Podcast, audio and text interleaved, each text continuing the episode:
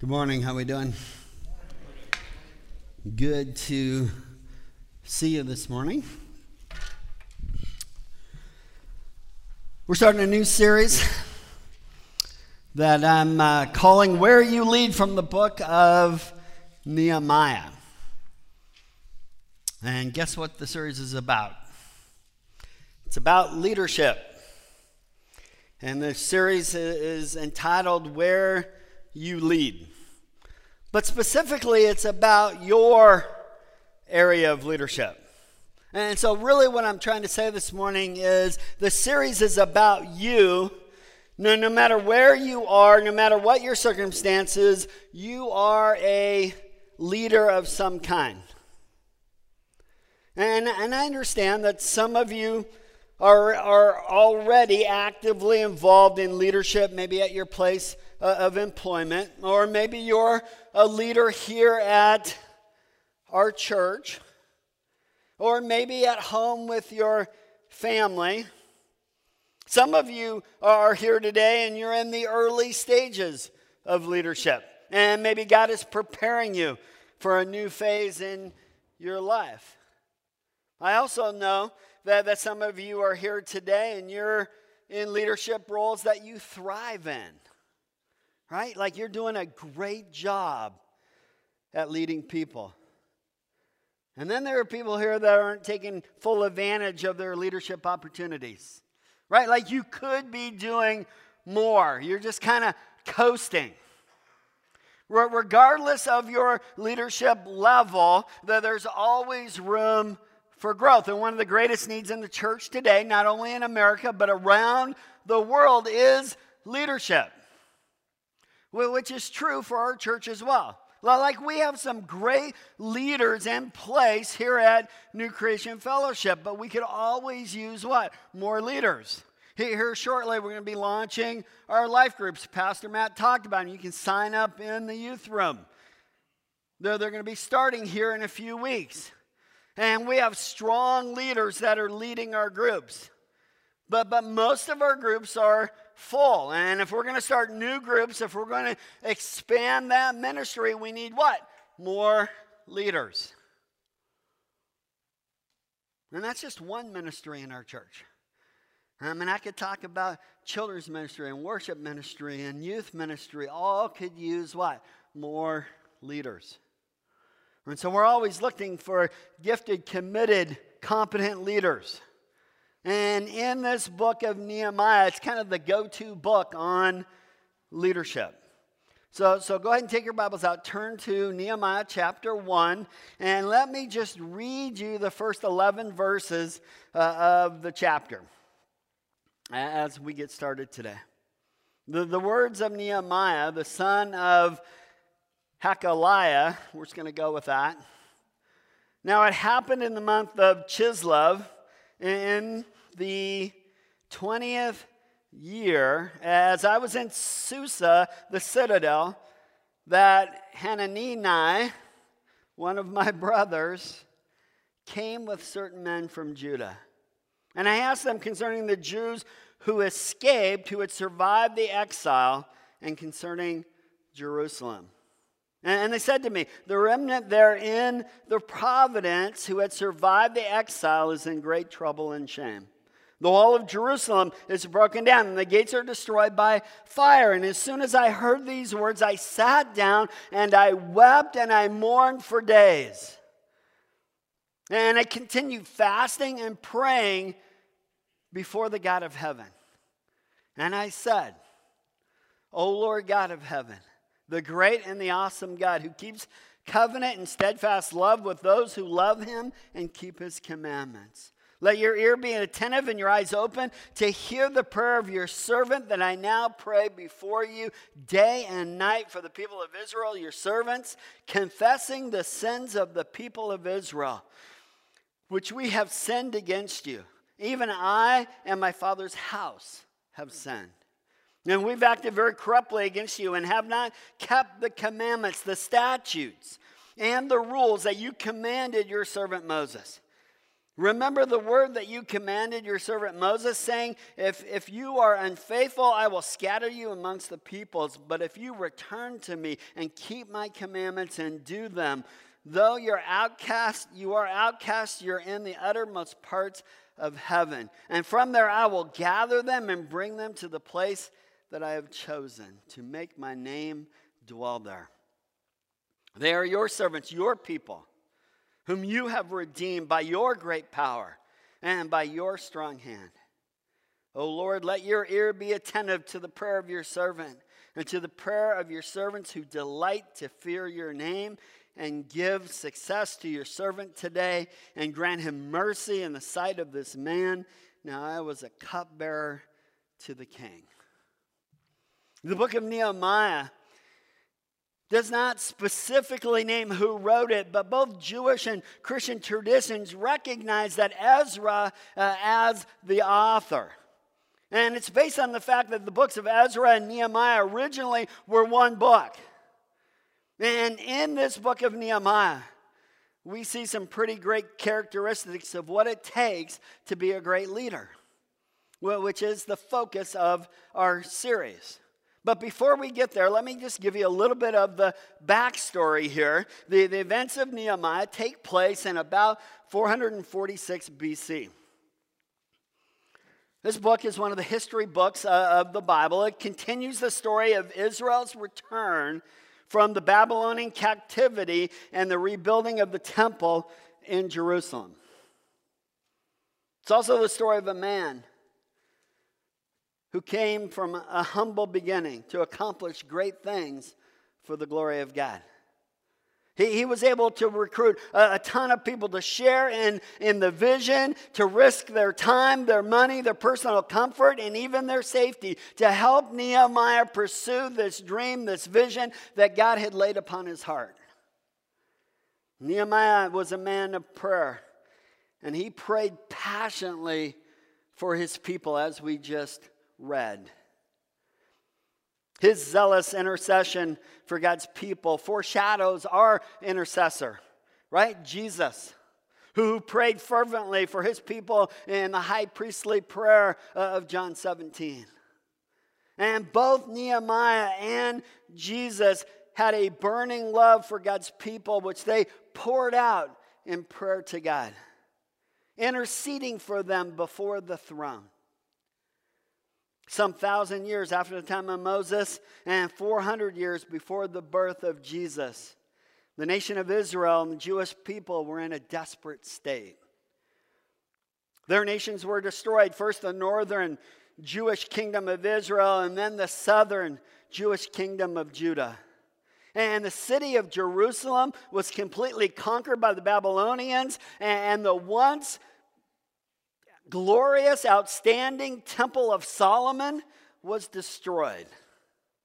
And when the Babylonians conquered Jerusalem, they deported almost everybody from the city and the region for like 70 years.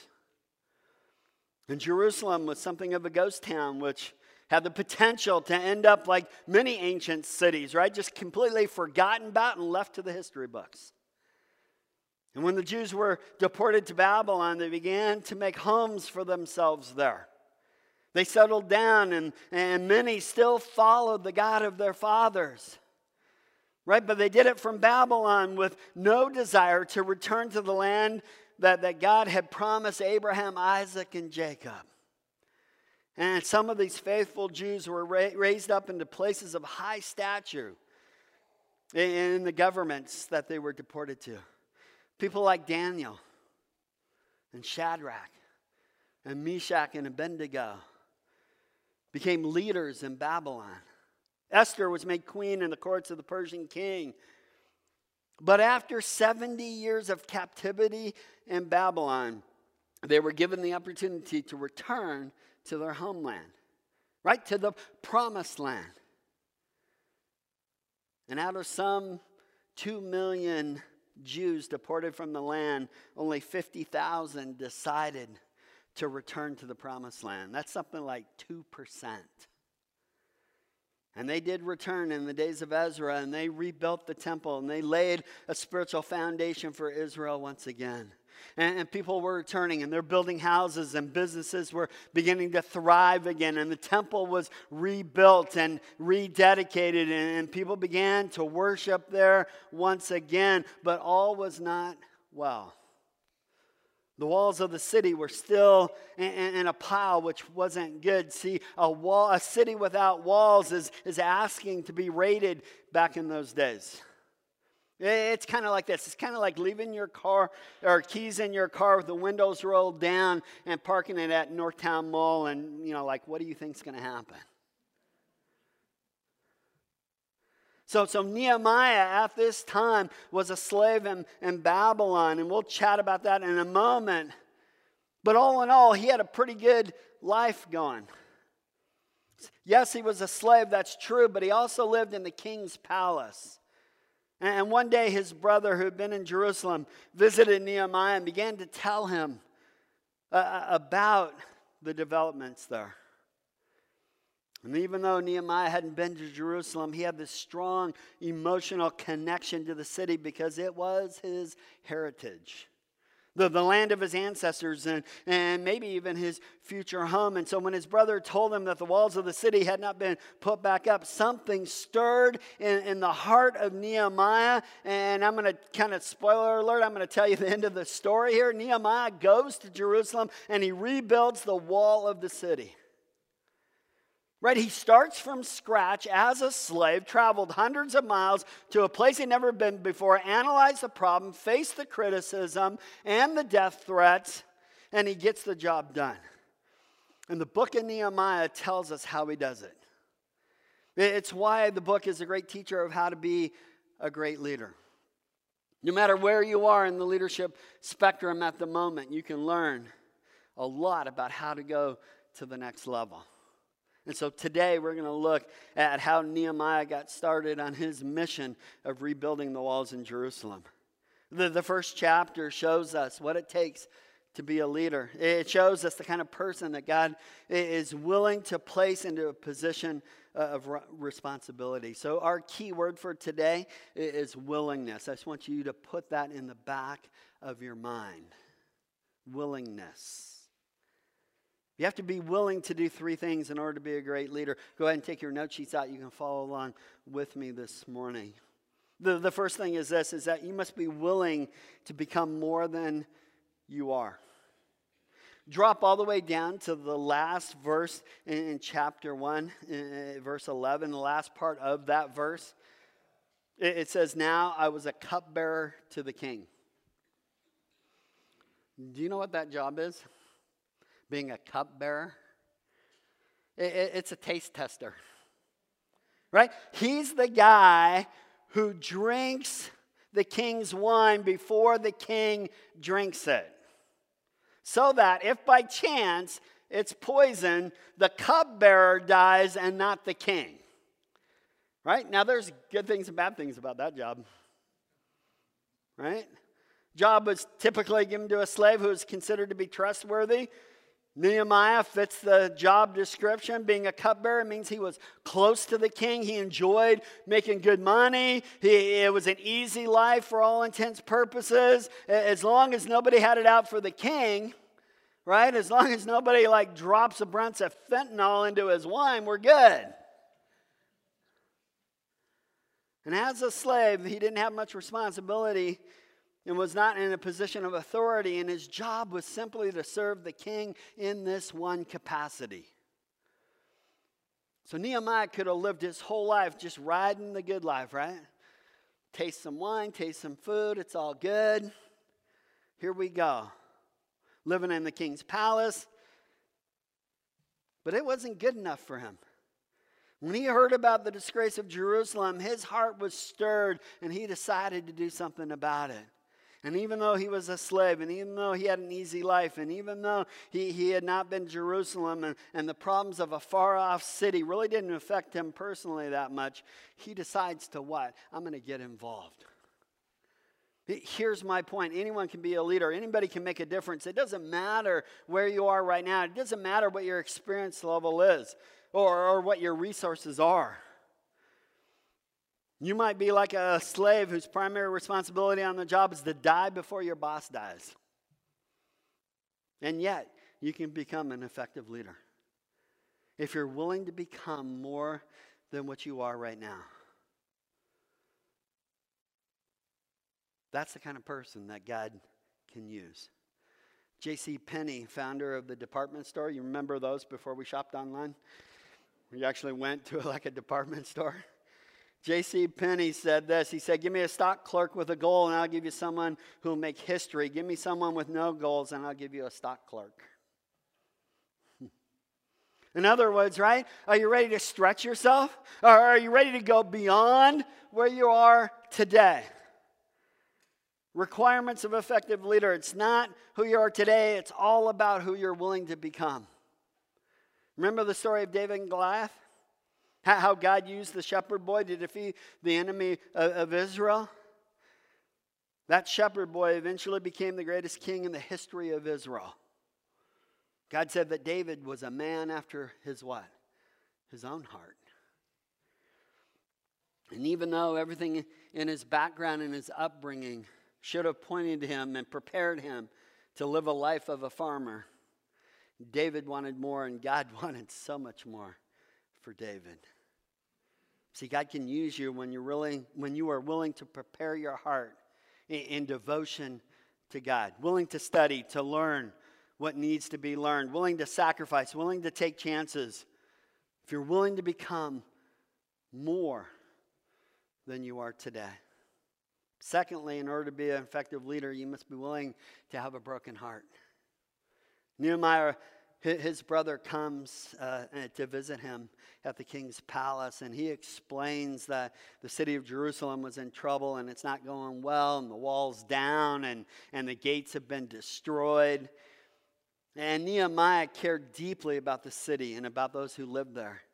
And, and he didn't want Jerusalem to be a disgraceful place. And in recent times, they had made some improvements to the holy city, and it broke Nehemiah's heart to think about how these achievements could be wiped away just by an invading army. It broke his heart that nobody living there thought about rebuilding the wall to keep those that were living there safe. And they're like, these people are just oblivious to the danger and apathetic towards the responsibility of getting anything done. Verse 4 says this As soon as I heard these words, I sat down and I wept and I mourned for days. And I continued fasting and praying before the God of heaven. See, Nehemiah, he mourns for days. God was going to use Nehemiah to do something about the situation. But first, God did something in Nehemiah. See, any great work of God begins with God doing a great work in somebody. God began to prepare Nehemiah. And with Nehemiah's important position in the palace, and, and with a heart curious about the welfare of Jerusalem and its people. But there's no way that Nehemiah could do this alone. Right? He had to be a leader. And by that, I mean one who influences other people to get this job done. Since leadership is influence, leadership applies to everyone. And as I said earlier, everyone has an area of leadership. In some way, each of you here today is a leader. The question is, is are you an effective leader or not? Leaders just need to prepare themselves for difficult work because it's not easy. Right? There, there's no winning without warfare. There's no opportunity without opposition. And there's no victory without vigilance. For whenever the people of God say, let's arise and build, Satan says, let's arise and oppose. Right? We, we know that here at our church, don't we? Well, we understand. We've lived that with our building project. We, we get that Satan is alive and well and opposes what God's people have set out to do. That being said, leaders must have a big vision, and Nehemiah had one. Nehemiah is like, he's gonna, God's gonna work through me. God, God's gonna correct a problem that's been around for 150 years. Nehemiah says, through me, God's gonna do something that completely failed before.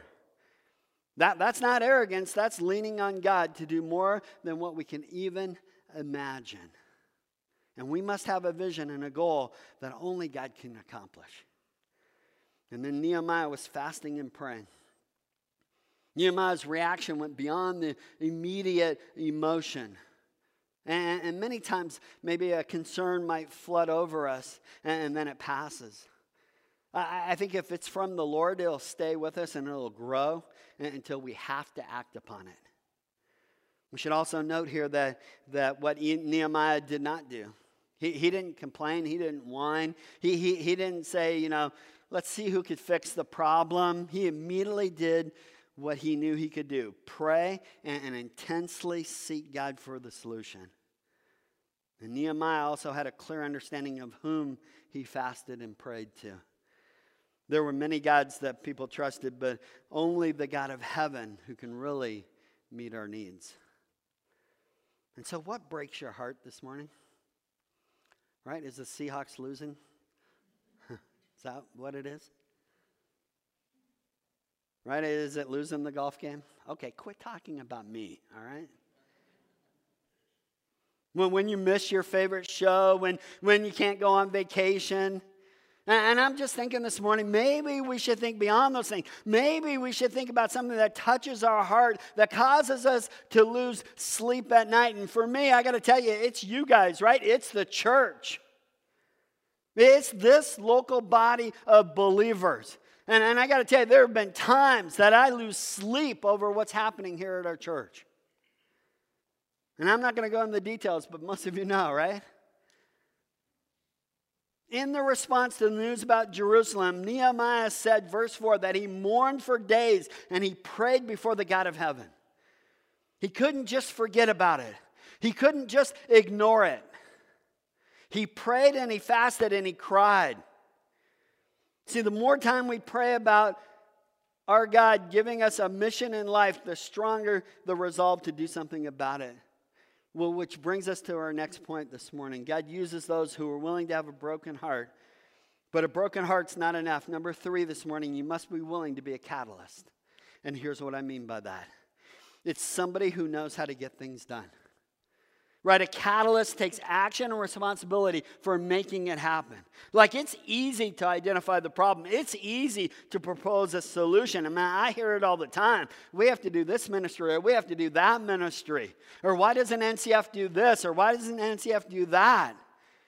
We should, we should have this conference or that whatever, right? It is easy to propose the solution or, or recommend a course of action. Like, like I, anybody can do that, right? We have more ideas than you can shake a stick at. But we only have a handful of people who are willing to make it happen. Right? That's the hard part.